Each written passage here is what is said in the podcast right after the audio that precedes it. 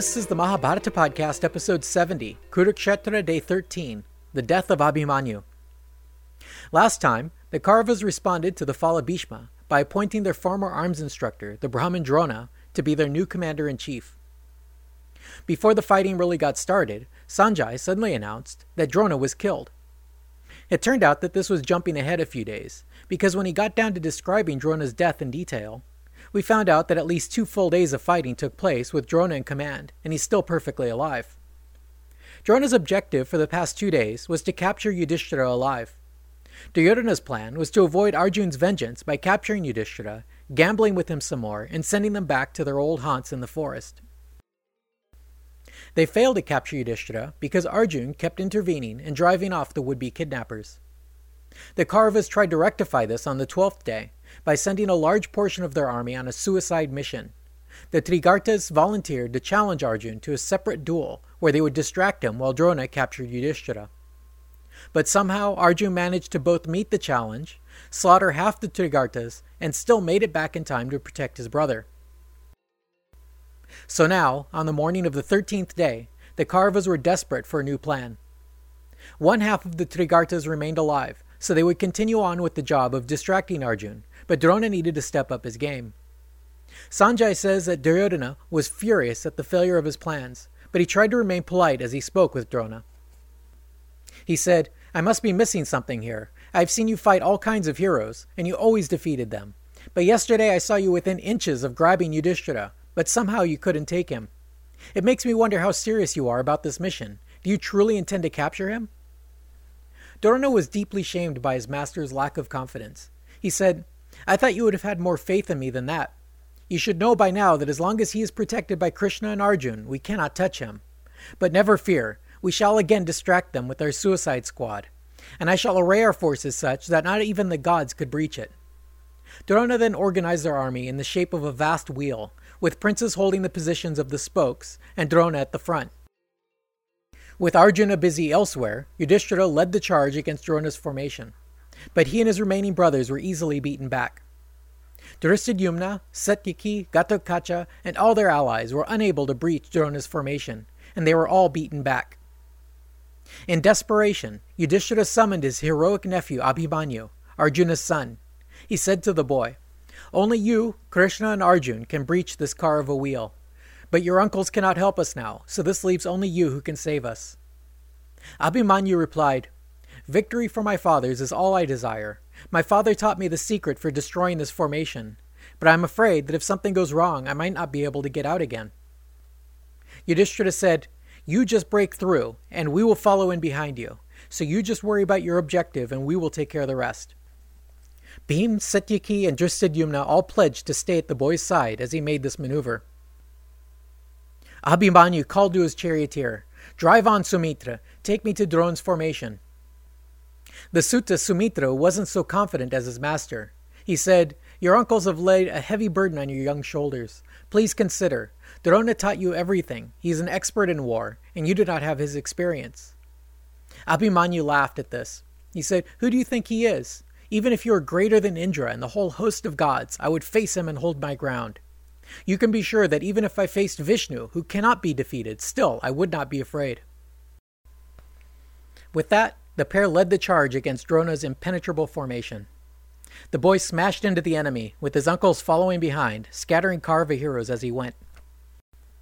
Once again, many pages are filled with the heroic antics of Arjuna's famous son, but you've heard plenty of this already, so I'll skip ahead. Basically, Abhimanyu shattered Drona's wheel formation, and the warriors on both sides were amazed. As the boy warrior dueled with one or another Kaurava, the others all oohed and awed at his heroics. In amazement, Drona said, "Wow, how proud his uncles must be to see him covered in such glory. It is strange that he hasn't already defeated us all." Unfortunately, Duryodhana overheard him saying this, and he blew his top. He said, "How nice. My commander is in love with our biggest enemy. How many of our kings and princes have been killed because you are holding back? And everyone thinks Abhimanyu survives by his own valor. Now stop wasting time and crush him." Dushasan, always eager to please his older brother, said, "Let me be the one who kills him. When Arjuna and Krishna hear of Abhimanyu's death, they too will die of sorrow and shame." Dushasan then charged at the boy wonder, who deftly parried each of his attacks. Abhimanyu taunted his cousin, saying, "I know this proud hero. I recall his rude speech and his insults. Come to me now so I may punish you for having insulted King Yudhishthira and stealing his kingdom. For your lawless passion, your greed, treachery, and violence, come out now and reap your terrible reward." Dushasan made one more attack and received a body full of arrows. Knocked flat and bleeding, his driver carried him off the field. Karna then produced two of his brothers, both unnamed, and the three of them all attacked young Abhimanyu. The boy first disabled Karna, then beheaded both of his brothers. As Karna was hauled away unconscious, Abhimanyu broke their ranks and entered deep into the enemy's formation, leaving his kinsmen far behind in the process. While his opponents all suffered dearly, Abhimanyu was not without injuries of his own. He had arrows sticking out of his armor on all sides, and the heads dug into his flesh, but he was too energized to notice. Sanjay told Dhritarashtra, "The cries of his countless noble victims combined into a grim chorus that struck terror into our hearts.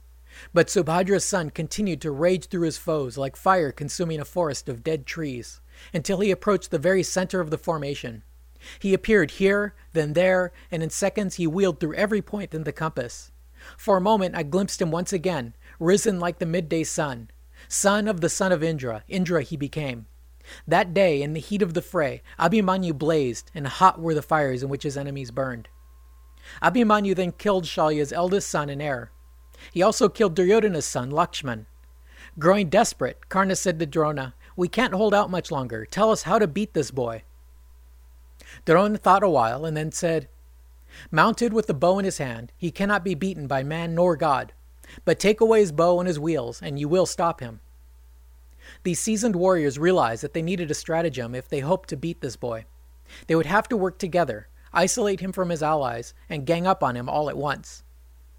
Jayadratha of Sindh decided now was a time to call on that special boon that Shiva had granted him back in the Book of the Forest. Remember, after he tried to kidnap Draupadi and got caught and humiliated by the Pandavas, he is too ashamed to return home. Instead, Jayadratha had propitiated Shiva for the power to kill the Pandavas. But all Shiva could offer was the ability to slow them down for just a little bit, but not Arjuna. So now Jayadratha decided it was time to call on Shiva and to keep the Pandavas at bay. So Jayadratha rode off to attack the Pandavas, holding them off at a distance, while Drona and Karna put the second part of their plan into action. Laying a sort of ambush on the boy, Ashvatthama dueled with him, while Drona methodically shot and killed his horses and destroyed his chariot. At the same time, Karna shot out the boy's bow. Abhimanyu leapt off his crashed chariot and came flying down, sword and shield in hand. But Drona shattered his sword while Karna destroyed his shield. Disarmed and prickling with arrows, the boy landed on his feet. Without any weapons, he seized a chariot wheel and ran toward Drona with murder in his eyes. Sanjay said, with the wheel in his hands, raised above his head, for a moment he looked just like Krishna himself. In the midst of that gathering of kings, his might was without parallel. But it was only a moment, because then the wheel too was blasted from his hands. Again and again, Drona, Karna, and Ashvatthama fired arrows into the defenseless boy. But he wasn't done yet. Tottering, Abhimanyu picked up a fallen mace and lunged at his nearest tormentor. The boy smashed Ashvatthama's chariot, killing his horse and driver. But Dushasan's son, simply called Dashasani, intervened with his own mace. The pair of second cousins traded blows, but by now Abhimanyu was weak with blood loss and hampered by the thicket of arrows and darts sticking out of him. Exchanging blow for blow, both fighters were knocked to the ground. Tragically, it was Dhrishtadyumna who was the first to recover, and he brought his cudgel smashing down on Abhimanyu's head as the boy tottered to his feet. He reeled from the blow, then fell to the ground, dead. Sanjay said, "My lord, so it was that one died at the hands of many. One warrior who had trampled our army now lay in the splendor of death, like a mighty elephant killed by hunters. Your soldiers stood in a circle where he fell. His face glowed like the full moon, his eyes hidden behind dark locks of hair. My lord, we celebrated as tears fell from the eyes of our enemies. Six of your fighters, Drona and Karna chief among them, had cut this lone boy to the ground in what I consider a sinful way. Yet how beautiful the rich earth looked as it cradled that dead hero." Sanjay went on, The Pandavas looked at the broken figure of Abhimanyu, who had once been as bright as the sun and the moon, and they were struck down with sorrow. But to your side, my king, how sweet a sight was his corpse. Seeking to reassure his downcast supporters, Yudhishthira addressed his men. He said, "Here is a hero who has left for paradise. He preferred death to retreat, but take heart, because with his loss we shall win this war and overcome our traitors." The bard also has something to say about this sad story. Our narrator says, "So it was that in the ecstasy of battle, Abhimanyu fought and killed thousands of princely foes, and then passed on. Thousands of chariots and horses and elephants and men all fell before him, and although he died young, he is not to be mourned. What he did was holy, and when he died, he left for the paradise only found by the pure in heart, deed, and soul." Then Sanjay said, "We had killed their champion, but we still felt the wounds where his arrows had struck us, and we returned to our camp at the end of the day, soaked in blood. So immense was the slaughter that day that it was as if city upon city had been slain by raiders, thick with broken chariots, dead horses and riders, clothed in fallen jewelry and fabrics, torn out tongues, teeth, bowels, and eyeballs. The earth bore an appalling bounty.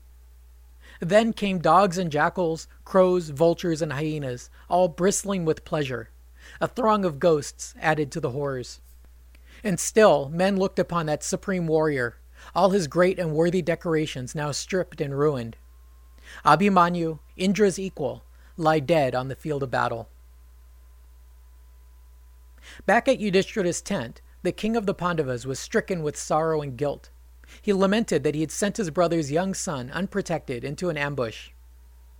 He said, "Abhimanyu is dead, so how can I look my brother in the eye? How will I face Subhadra when she comes looking for her son? Should I lie to Krishna about what really happened to his cherished nephew? But it was I who caused this calamity. I wish I could lay down by his side on his funeral pyre, rather than face my brother, who trusted me to care for his son. But the price the Kauravas will pay for this will be complete destruction. The Kauravas will be swept away by the fury Arjuna will have over the treacherous death of his son. That petty tyrant Duryodhana will see the annihilation of his friends before losing his own life." The Pandava must have been in pretty bad shape, because the sage Vyasa, the author of our story, showed up at just this moment. Yudhishthira greeted his ancestor with due respect, and then complained to him, saying, "Abhimanyu is dead. He was killed by a band of mighty Kaurava bowmen.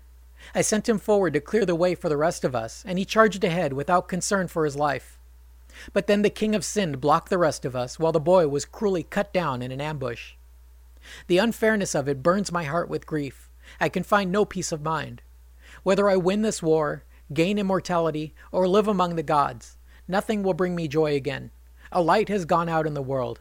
I have seen the son of the son of Indra struck down before me. A child was killed before he could show his true greatness." Vyasa comforted his grandson, saying, "My son, men like you do not shrink in the face of calamity. It is the natural course of things for a warrior to slay his foes and then to go on to dwell in paradise. Abhimanyu had fulfilled his life's purpose and achieved things beyond his years. Death is the end of all beings. Even the gods and Asuras must eventually die." This seemed to snap him out of his funk somewhat, because Yudhishthira became philosophical. He asked the sage why death had to take the lives of young and old, good and bad. Vyasa replied with the story. Unfortunately, it wasn't a very good story. It is more complicated than it is interesting. Here's the gist of it. He began by telling about a king named Akampana, who suffered the death of his son in battle. This king was heartbroken, so the sage Narada came by and told him a story. Narada's story was about Brahma at the beginning of time, and frankly, it just barely makes sense. To explain the nature of death, Narada said that Brahma first created the world, but then somehow got worried that the life he had created was burgeoning out of control. Brahma's anxiety turned to anger, and he flared up with fire and began to burn up the world and everything in it. The god Shiva prostrated himself before Brahma and begged him to stop his destruction. Brahma, after all, is the creator, not the destroyer. So Brahma relented somewhat, and out of his eyes and ears sprang a dark woman called Death. Brahma instructed this woman, his daughter, that her job was to take the life away from living creatures. The poor girl was very reluctant to take on the job. She cried and her tears fell like rain. Brahma promised her it would just be a job to do, and she wouldn't have to worry about incurring bad karma for her actions. But still, Death was not happy with her new job. Instead of taking up her duties, she went to the mountains and spent eons in penance and meditation. Finally, Brahma reassured her that she would incur no sin by doing this duty, and that Yama and disease would be there to help out. He took her tears and sprinkled them over the earth. They became the countless diseases that take men to their graves. Finally, Death consented. She said, "Father, if it is I who must do this, then may it never be done without me. So that I may be blameless, let it be that the greed, malice, rage, envy, and hubris that reside in men's hearts be the cause of their destruction." Narada concluded his story, saying, "Death felt love and anger, but she set them aside. Now she takes the breath from the living without passion. Death comes as the illness within us and our own base nature. So release your grief. Death visits everyone when their time is done. Thus it is for all living things." This strange story was enough to satisfy Akampana, and it also worked for Yudhishthira. Vyasa said, "Now make firm your resolve, son of Pandu. Cast away your sorrow, don your armor, and go forth with your brothers to battle." This ends day thirteen of the Great War.